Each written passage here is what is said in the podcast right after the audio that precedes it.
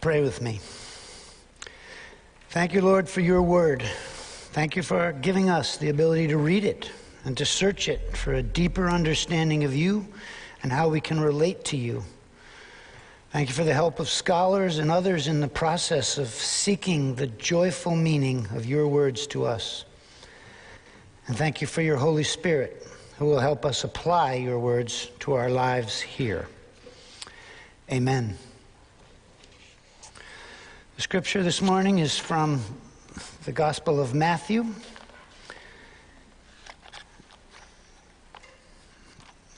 And I'm going to read chapter 1, verse 1, and then verses 6 through 11.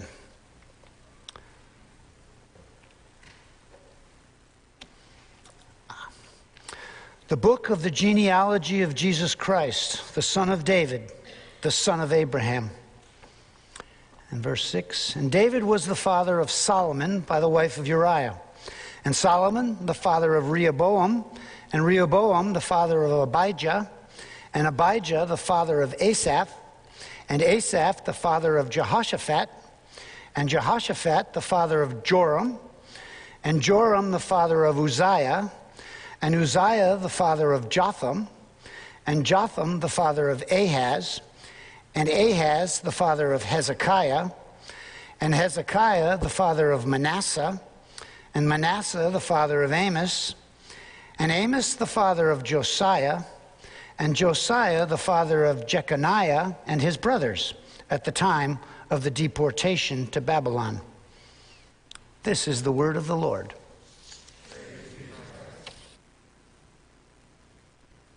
It's a sign of affection when I give one of our liturgy leaders a genealogy to read, knowing he's going to nail it. Well done, Jeff.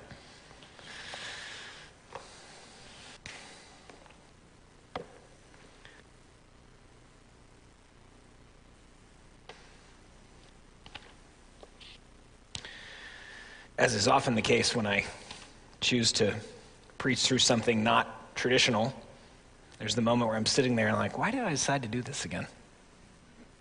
Preach their genealogy. But the reason is because um, God's history that tells us about his character encourages us, helps us endure, gives us hope and confidence in who he is. And as Matthew, in his stylish genealogy may not seem that way to you, but he did it for a whole bunch of reasons. One we talked about last week, um, based upon the structure of the name David. Matthew's tell- telling and reminding Jews and Christians of the story of God's pursuit of his people. When we looked at last week the section of time that Israel was operating as a theocracy, and this is the time where it's going to move into the monarchy.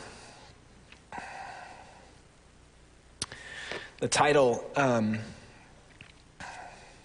of Jesus, given three Jesus, Christ. Jesus means Yeshua saves.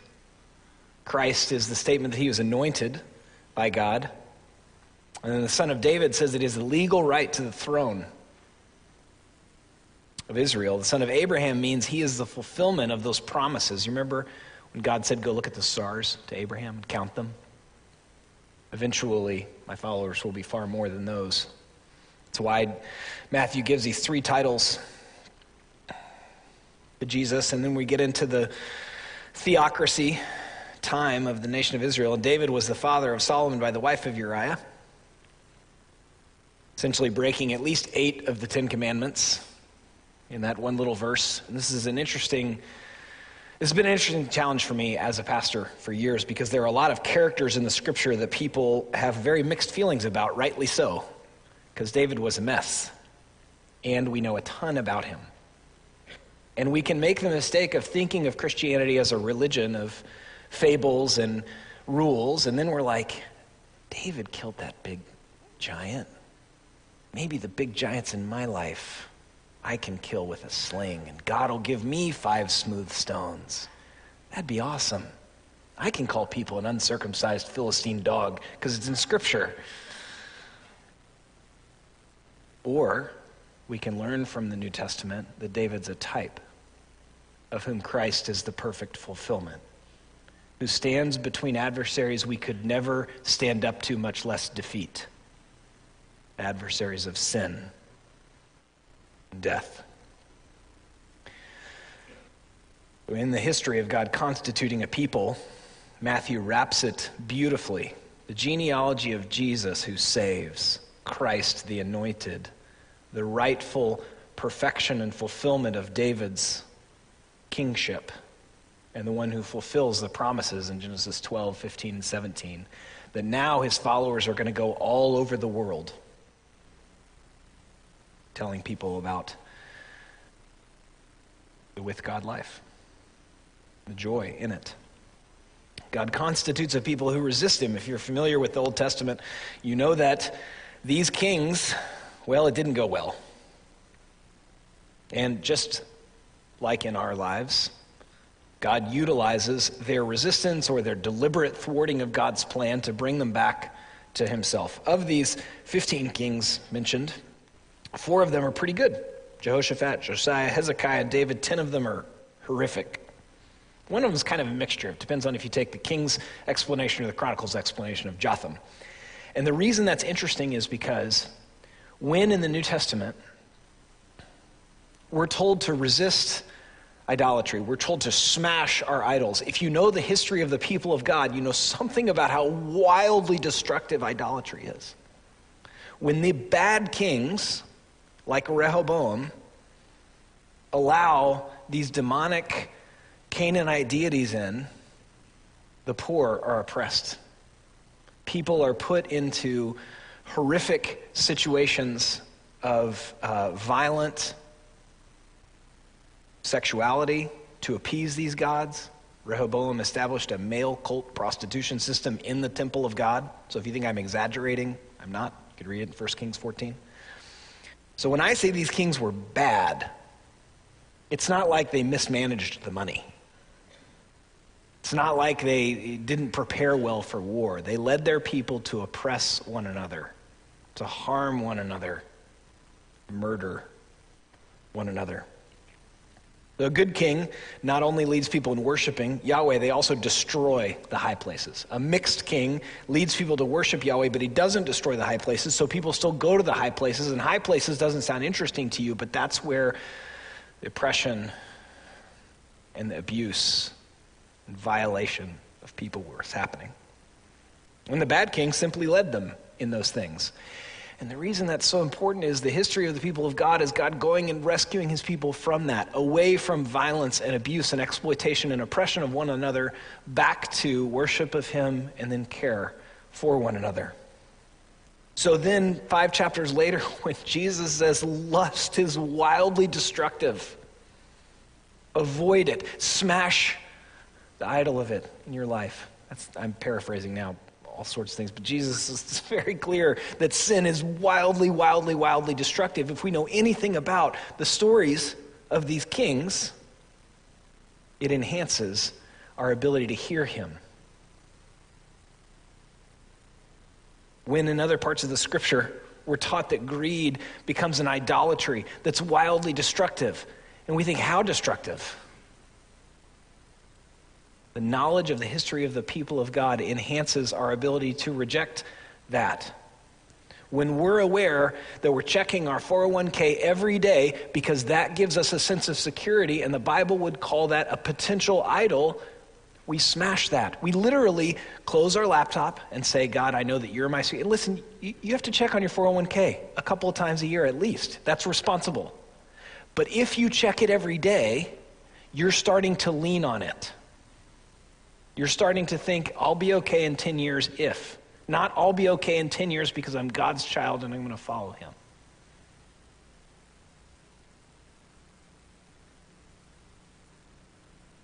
When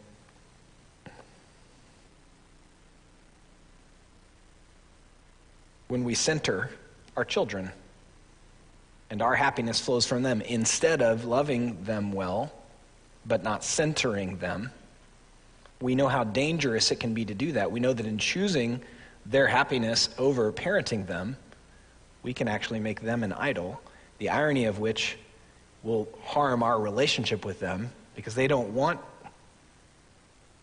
us to make them into an idol. They want us to parent them and then become friends with them as they move into adulthood.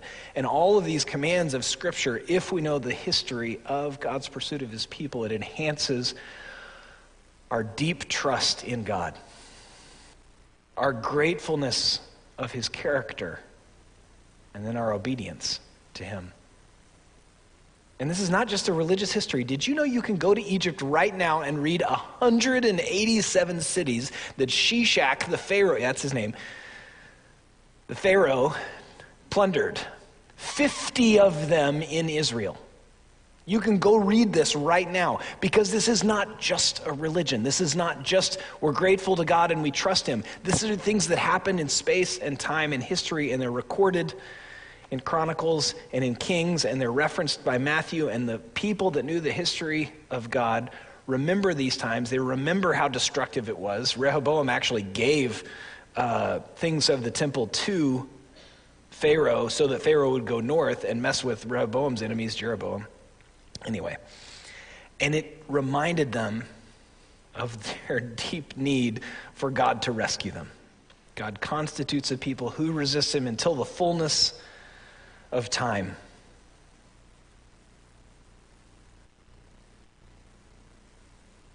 This is one expression of why did Jesus come to earth when he did. There are all sorts of theories about why that have to do with Rome. There are series there are theories about why that have to do with uh, Israel and, and what was happening there at the time and what was about to happen. There are theories surrounding the 400 ish time 400 years time frame of the three sections of the generations that matthew gives. But the most scriptural answer for why did jesus come to earth when he did is that was the fullness of time.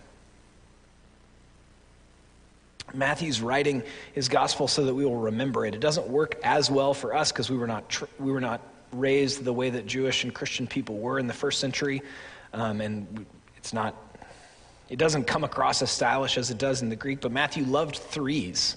There are three sets of 14 generations. There are three names Jesus Christ, son of David, son of Abraham. What are the three gifts that they bring him? Remember? Gold, frankincense, myrrh. We need to talk more about myrrh, I think. One of my favorite comedians, after one of his best jokes, said that joke was comedy myrrh.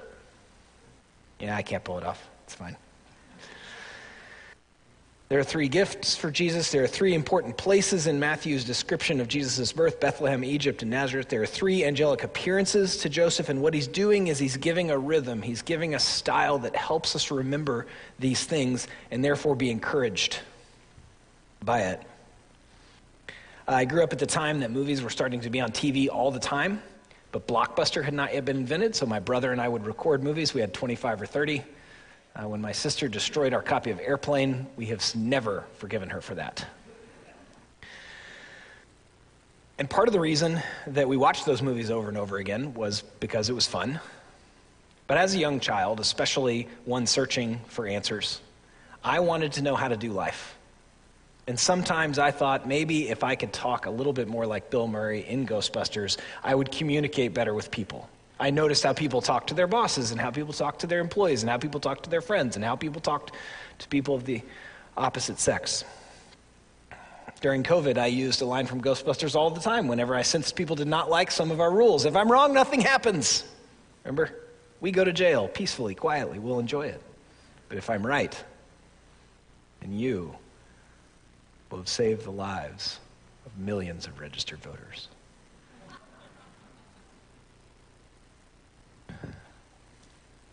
when Matthew gives these threes over and over, he's giving a device to help the people remember the history of God's pursuit of his people. Who, when they have a good king, he honors and blesses them in their worship of him, and they grow in trust and gratitude and obedience. When they have a bad king, it goes really poorly, and he calls them back to himself. And as soon as they're ready to worship him and dash those idols, blesses them again. And among other things, we are reminded of how desperately we need not a little bit of help, not a few tips, not some religious ways, but rescue. God constitutes a people who resist him until the fullness of time when the word became flesh, which is John 1:14.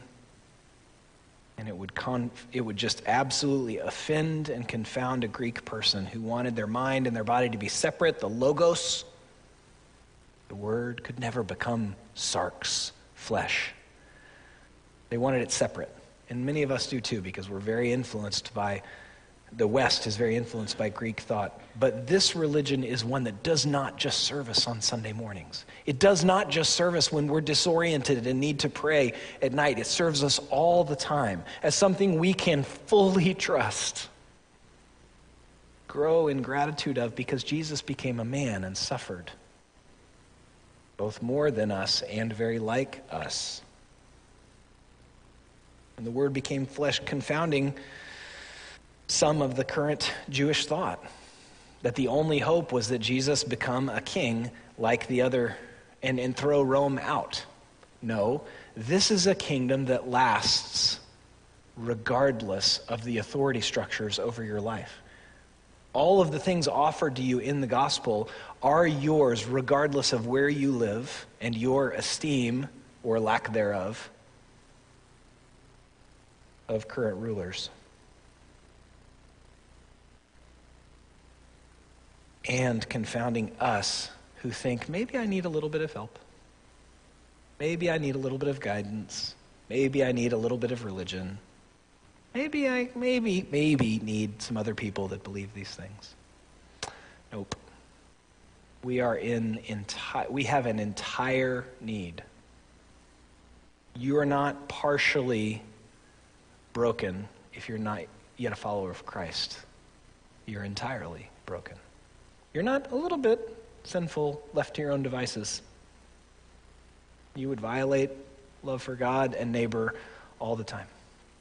And if you didn't, you would judge everyone else and thereby be violating love for God and neighbor all the time. But in trusting Him, who became flesh to rescue us, we're freed into relationship with Him, with one another. The genealogy does so in an, a roundabout way for us, perhaps. Reminds us of who God is and why he is that way. He is a good father who comes after his people. He has given them free will so they can resist and oppose him, and he will keep coming after them.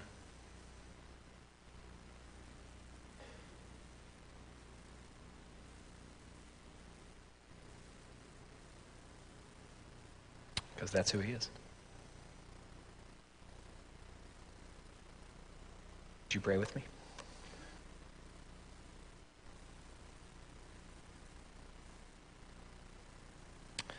God, we are so thankful that in the fullness of time you sent your Son.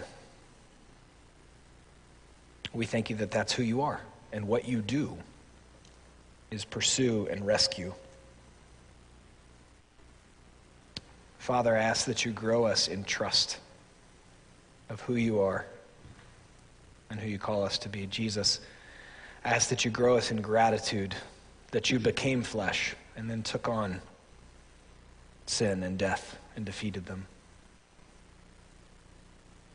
Holy Spirit, would you protect us from temptation and from evil as we obey and follow you? Amen.